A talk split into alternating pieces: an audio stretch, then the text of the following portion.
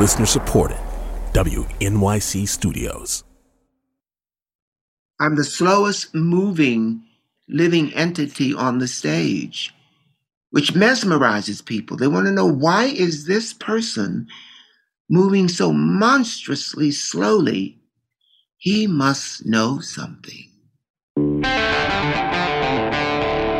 This is Death, Sex, and Money. Death, sex, and money. Come on, what else is there? The show from WNYC about the things we think about a lot and need to talk about more. I'm Anna Sale.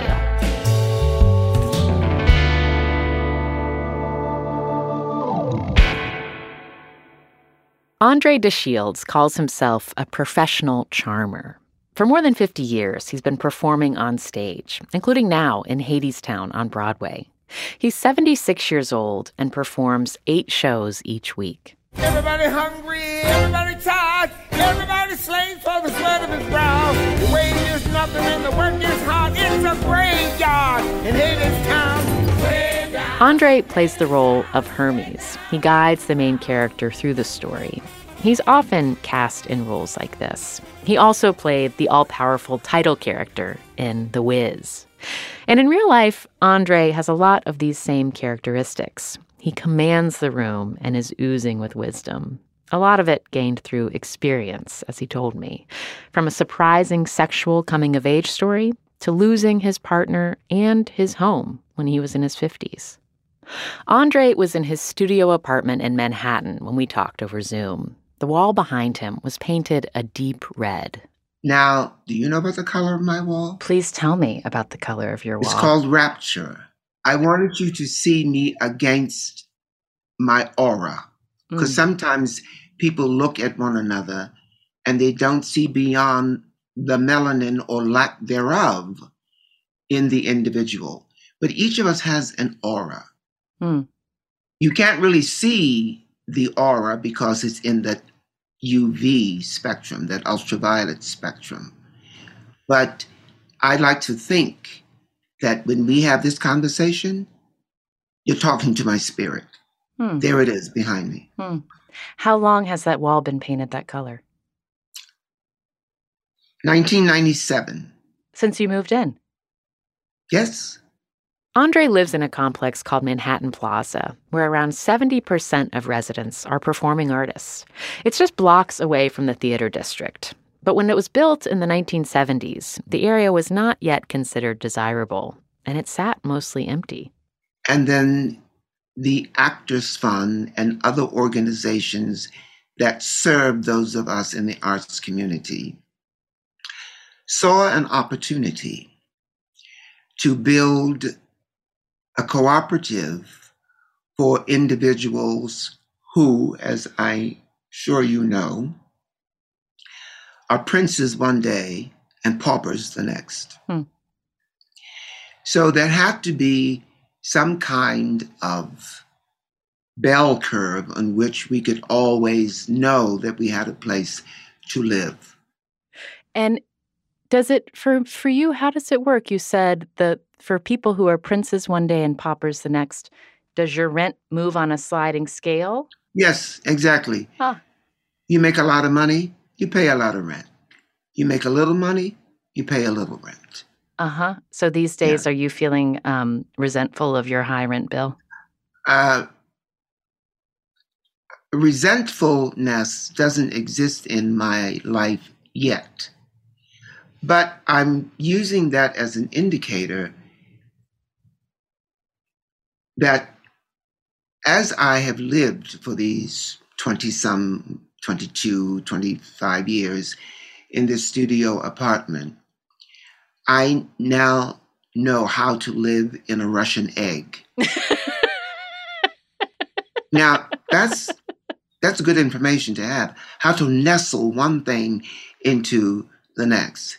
Because if you look at my public image, you think, oh, wow, this guy's, he must be living splendiferously. He has a beautiful jacket on. But that's because of the, the crown of celebrity, which is very heavy. Okay? Let me put that out right now. So it indicates to me that it's time for me to move to another level. Mm. And what's the level? What's that mean concretely for you right now? How are you thinking of that? It means get a larger egg. Andre was raised by his mom and dad in Baltimore, along with 10 brothers and sisters. His family gave him a lot of nicknames. One of them was Professor. All right, this was explained to me. So I'm understanding it in retrospect.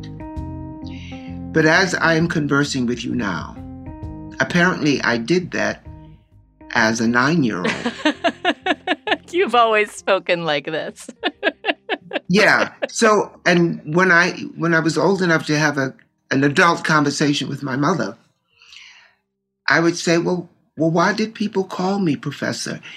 And she would say, "Well, one day I went to the, to the door, and there was a shopping bag on the doorstep, and you were in the shopping bag." And I said, That's your explanation of why I am who I am? She says, Yes, because we don't know where you came from. Did it feel, I mean, you grew up in a large family with many, many Large. siblings. Large, yeah. Did it feel like you were a little different than your, your pack of, of siblings? Yes, I felt different. I did not feel alien, but I definitely felt different.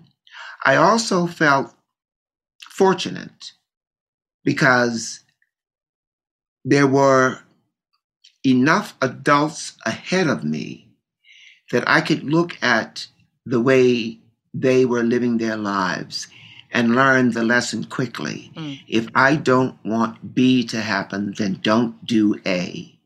The great privilege of being a younger sibling in a big family. Exactly. Number nine of 11. I call myself lucky number nine. What do you remember noticing and thinking, huh, they did that. I'm I'm not gonna emulate that. I wanna do do it a little bit differently. No one before me chose education as a beacon in his or her life. What they did choose was to quickly get out of the house, the crowded area. Now, how did the boys do that? By joining the armed forces. How did the girls do that? By marrying early. How did Andre decide to do it? To get an education. When you think about when you left Baltimore, did you feel ready to leave? I certainly felt existentially ready. Emotionally, I wasn't ready because when I got to my first day of college, I was the loneliest colored boy in the world. Mm. Because the first day of college is Parents' Day. Everyone was there with their mother and father except Andre because there was no money for that to happen. So I wasn't emotionally ready. I wasn't intellectually ready. Growing up in what we then called the ghetto, the slums, the hood, the innermost of the inner cities, I was the sharpest knife in the drawer in school. And my teachers said, Oh, we need to take care of Andre. He's going to be one of our bright stars. He's going to go to MIT. He's going to be a biochemist. He's going that kind of thing. Now, at the same time, I knew I was going to be a bright star, but I meant in the sense of I'm going to be Sammy Davis Jr.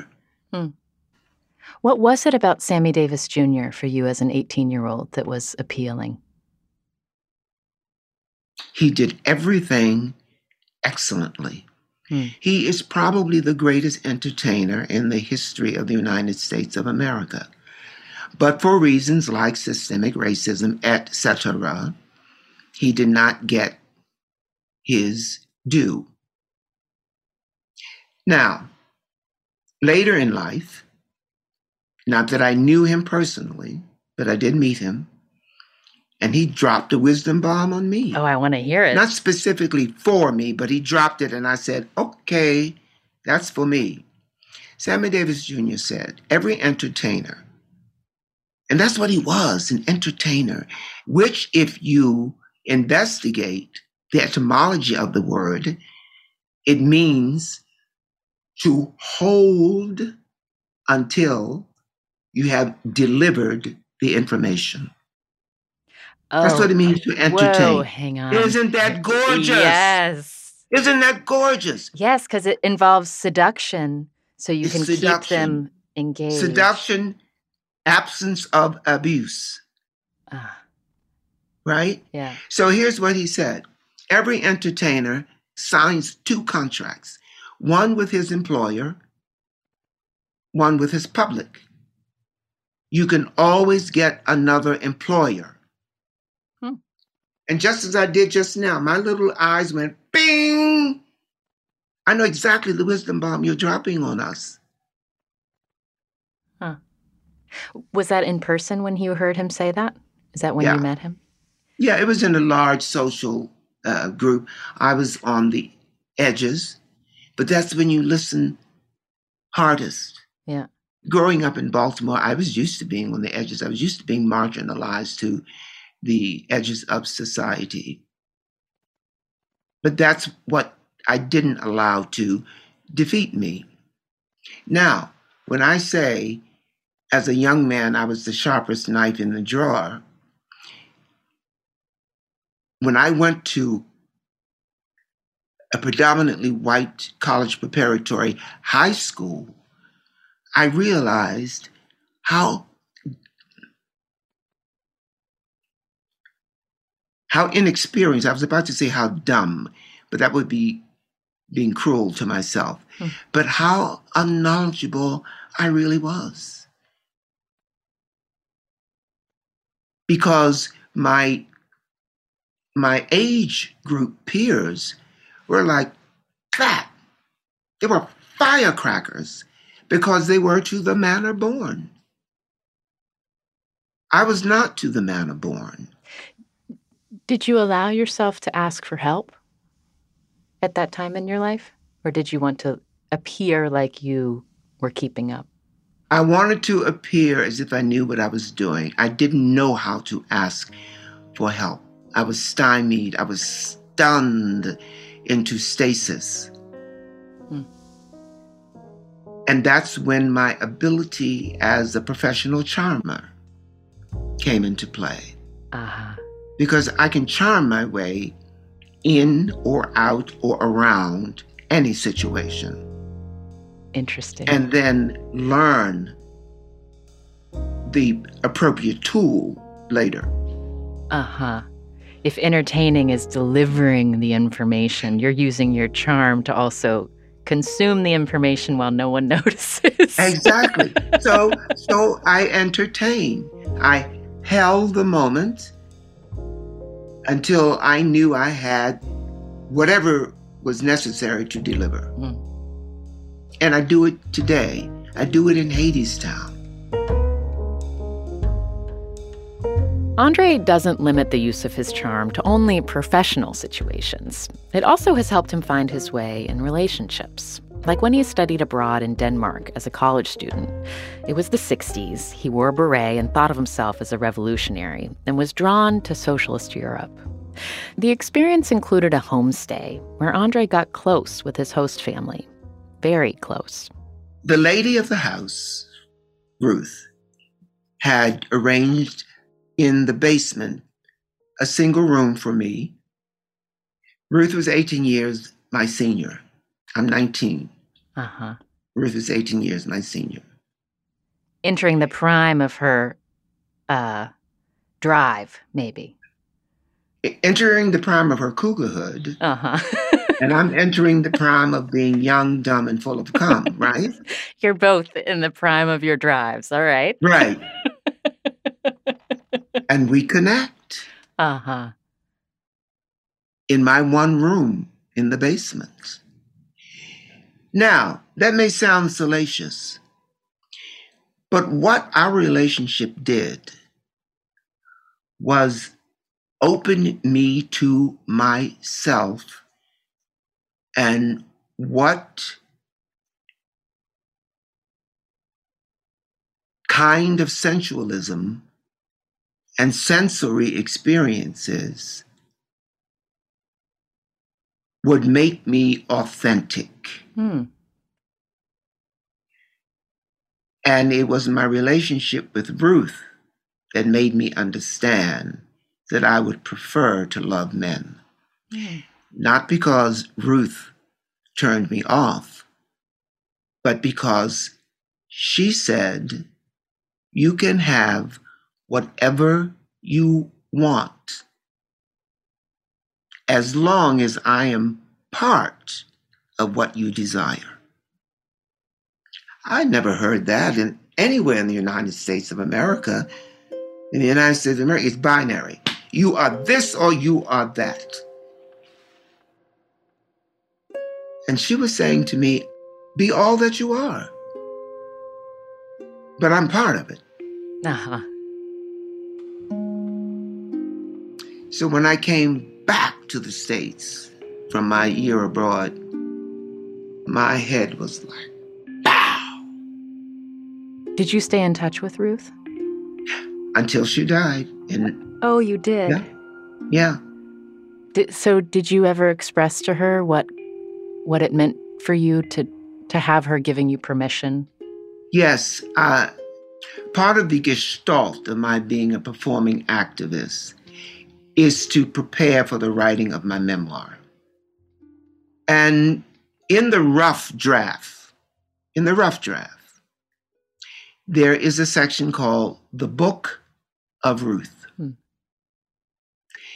And when I finished the rough draft of the Book of Ruth, I sent it to her because I wanted her to read it and I wanted her to say, Don't you dare write that. Or, Oh, please write it. And of course, her response were, was, I want the world to know about us. Hmm. which was her attitude about receiving me. It's the politics of taboo. All her life, she had been told about the treacherous American Negro, right? His, his prowess and his hunger and his, you know what I'm talking Yeah. about, etc. His, his inability to to um, resist white flesh. And then she meets this erudite young man with an afro speaking meticulous English. Well, I can say this because I felt the same thing. She said to herself, I want a piece of that. because I said to myself, I want a piece of that. Coming up, Andre makes a big move to follow his dream. It was time to go perch myself on the precipice of the abyss, which is New York. Because if you can make it there, you can make it, you know the story, anywhere.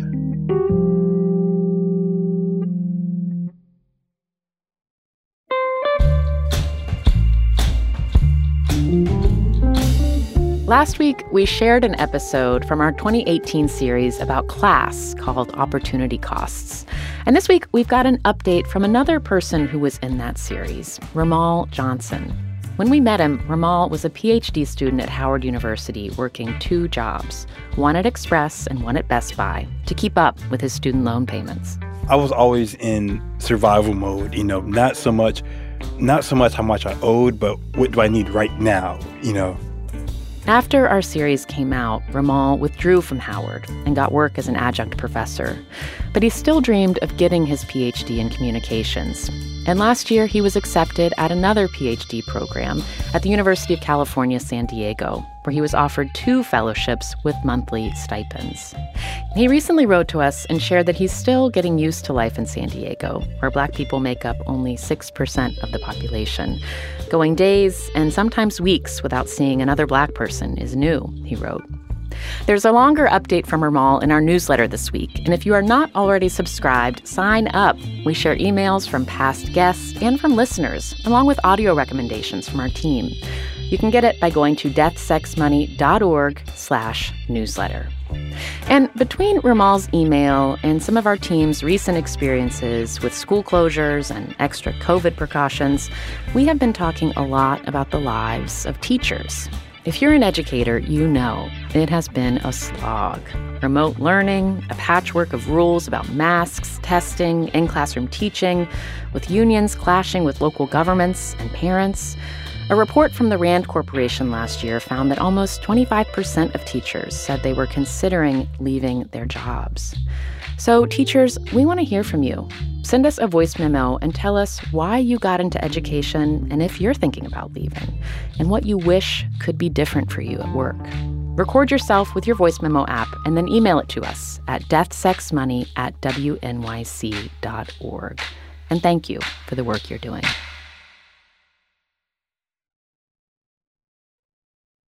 This is Death, Sex, and Money from WNYC. I'm Anna Sale. Andre DeShields won a Tony Award in 2019 for his role in Hadestown, but he's long been a part of Broadway history. He originated the role of The Wiz on Broadway in 1975, before he was 30 years old. So you wanted to meet the wizard. Let me tell you that you've come to the right place. Should I make you a frog or a lizard? He got his first professional role in Chicago right out of college. Soon after, he was in a science fiction play called Warp. There was a huge hit in Chicago, so they brought it to New York, where it didn't have much success and closed after a few weeks. When the cast and crew packed up to head back to Illinois, Andre decided to stay and try to make it as an actor in New York. It was a struggle at first. I don't have a pot to piss in or a window to throw it out of, but I know I am where I need to be. I'm going to stay here. Hmm. So I did my quota of couch surfing and staying with friends. And, you know, you take care of my cat and you can sleep on the couch tonight. You know, Yeah. it was brief and telling and educational and butt kicking. Do you remember it fondly? Oh, yes, I do remember it fondly because there were four women whom I knew who were working who said, Oh, yeah, take care of my cat. You can sleep on that couch, etc. They cared for me. Charlotte Crossley, who became one of Bette Midler's Harlettes. Alaina Reed, who ended up on 227 as Rose. Ursuline Kairson, who became La Grande Vedette du Paradis Latin in Paris, and Shesway Powell, who ended up marrying an Englishman in London, having gone there in West End uh, version of Ain't Misbehaving with me. Huh. Oh, that's cool. Those are the four women who who cared after me until I had my legs. Hmm. The thing the thing is this. Here's an overused term existential crisis. Hmm it's good for you. It's healthy. It means that you can learn from being perched capriciously on the precipice of the abyss. Because there's only one thing to do. Jump that's where all the information is. That's where all the enlightenment is. There's no such thing as a bottomless pit. Enter the darkness, and if you persist, if you will be determined, if you will be hardy, if you will have sufficient stamina, you will enter the light. You see what I'm wearing on my collar? Can you see that? I do. It's a button cover. It's a yin yang figure. It looks like two spermatozoa. One is white. it's true, it does. I didn't design it. in in this case, one is white, one is black. But you can do any dichotomy of colors. What this says is the seed of darkness is in light, the seed of light is in darkness. Hmm. You have to learn how to live with your shadow if you're going to live at all. You have to live part of the time, half of the time, actually, with your shadow. We ta- we started by talking about your apartment that you moved into in 1997. Hmm. What was happening in your life in 1997 that prompted the move? Oof.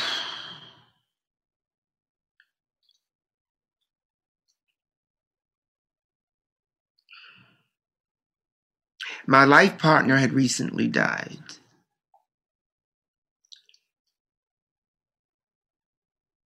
And because of the accompanying difficulties, I was evicted from the apartment we shared.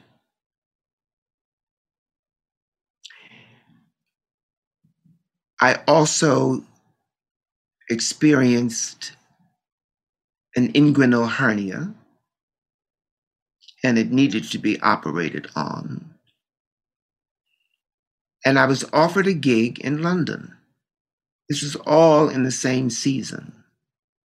And while I'm in London, I'm evicted. Where did your belongings go if you were away?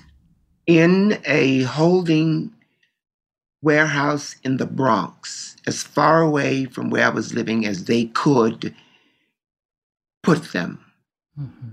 And where, when I came back and wanted to collect them, I was handed the bill for storing it.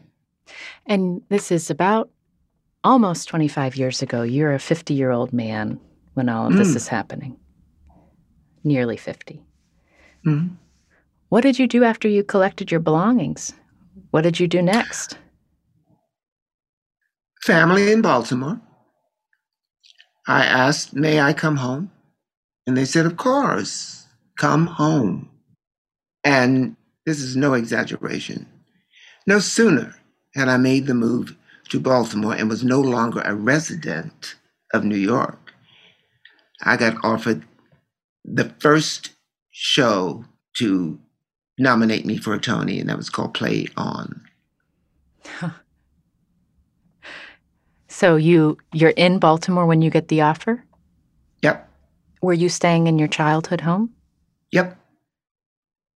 And it was it really was a turnaround.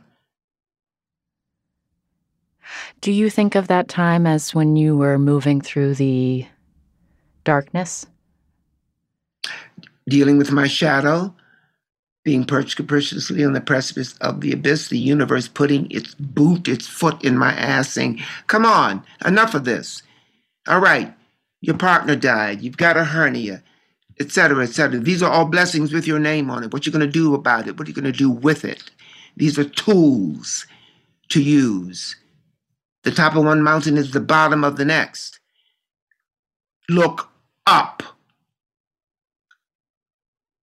which curiously my character gets to say to Orpheus in the play. When he is stuck, he's creating he's writing a song. That's the metaphor for his life. He's writing a song, and as he realizes each stanza of the song, it becomes a display on the stage. And he's at this point of a blank page. And as I pass him, I say to him, Look up! He's like this, you know what I mean? Yeah. Staring at the blank page. You know, you hit him on the head. Look up! And that's that's how I understand that that moment of so many discouraging events in my life. One of those events was coming to terms with his HIV positive status. Andre was clinically diagnosed in 1991, but he had noticed signs of it way before that. When we were doing the first national tour of Ain't Misbehaving, we were in Los Angeles. I was living in the Hollywood Hills, Uh-huh. you know, and I'm preparing to do a matinee. So I must be clean shaven, as I am now. And in order to shave, you got to be in the mirror. And I'm in my mirror, and I notice the tiniest protuberance here, and I touch it, and it's tender to the touch. And I go, What's this? So I started investigating my face, and it turns out that it's absolutely symmetrical from here down the sides of my neck, across my clavicle, under my arms, and I'm going, What is this? The doctor on set told Andre they would have to remove and biopsy a lymph node, but he refused. The show was on tour, so he saw two other doctors who told him the same thing. One was in New York, and one was in Paris. By the time I returned from Paris, which is April 81, it's gone. In retrospect, I now understand those were the antibodies showing up in my system, trying to fight this foreign invasion. And once they lost the battle, there was nothing they could do. So you believe you've been you've had the virus that causes AIDS since 1980. Oh, definitely. That's definitely what it was. When I got the clinical diagnosis, I had 16 T4 cells when you're supposed to have 2,000. Yeah. So, objectively, I wasn't actively dying, but I was dying. That was the first time that I had one of many conversations with death. Hmm. Death comes knocking, invited in. Let's have a cup of tea. Why are you here? Well, don't you want to take a trip with me? No, I don't. Oh, okay. I'll see you later. Thank you. Bye. And that's since your mid 40s you've been having conversations with death. Yeah. Well, when my partner died, that was the next conversation with death. My mother died. I only have one sibling now. So all of those deaths, Yeah. What's the tone of your conversation with death these days? just what I explained to you. Yeah. Hello? Oh, come in. Sit down. I'm just about to have a cup of Japanese ceremonial matcha tea. Will you join me? but see, that's what death asks of me. Won't you join me? No. I'm busy. I got things to do. I'm going to live until I die. I'm not preparing to die. You want me? Drag me out of here.